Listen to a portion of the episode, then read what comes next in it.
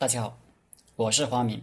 这节课我们接着往下分析作战篇原文：车战得车十乘以上，赏其先得者，而耕其精其车杂而成之，足善而养之，是谓胜敌而易强。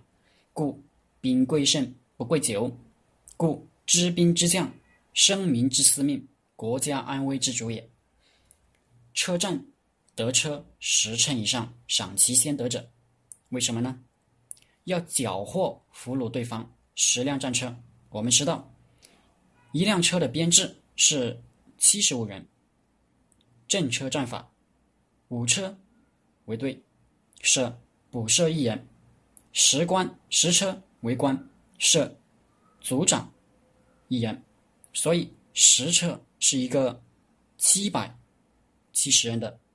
战斗编制，要把他们全俘虏了。我方投入的至少上千人，这一千人如果全部封赏，那滥赏无度，不能真正起到激励作用。国家也没那么多钱，所以赏其先得者，就是夺得第一辆战车的士卒。因为先得者往往是参谋者，他先。发动，大家才跟着一哄而上。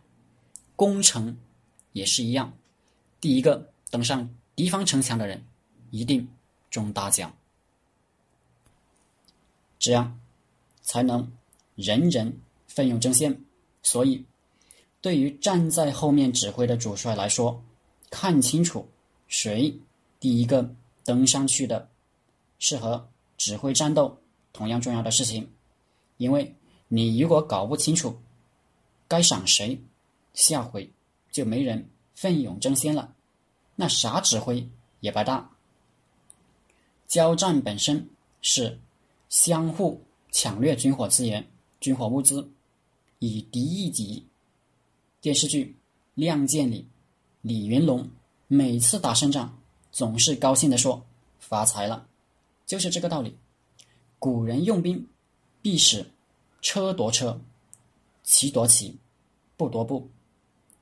吴起与秦军作战，号令三军说：“若车不得车，骑不得骑，徒不得徒，虽破军，皆不攻。”这就是一个考核标准，不是杀敌战胜就行。战车部队一定要夺得对方的战车，骑兵要夺得对方。骑兵的马和装备，步兵要缴获敌方步兵武器，这才能记功领赏。夺了敌方战车，马上拔了他的军旗，插上我方军旗，混编到我们的车队里投入战斗。俘虏了敌方士卒呢？孙子说：“足善而养之，要对他们好，讲清楚我们的政策，争取他们加入我们军队。”为我所用，孙子能这么想可不容易。古代战争杀降很普遍，因为你俘虏了几十万人，不好控制，不敢信任，还得管他们吃喝，所以往往一坑了之。长平坑赵族四十万，就是典型战例。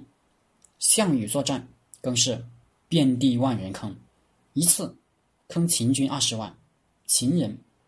对项羽恨之入骨，优待俘虏，为我所用。最典型战例是汉光武帝刘秀。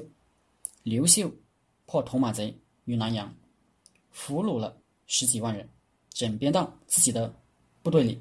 但是人心未安，因为铜马贼之前降过一次，又叛，又被打败，最后又降的，所以。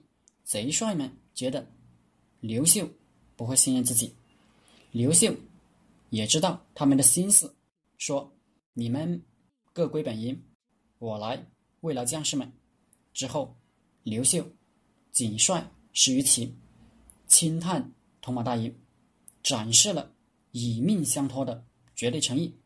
贼帅们感激涕零，说：“萧王推撤心，至人腹中。”安得不投死乎？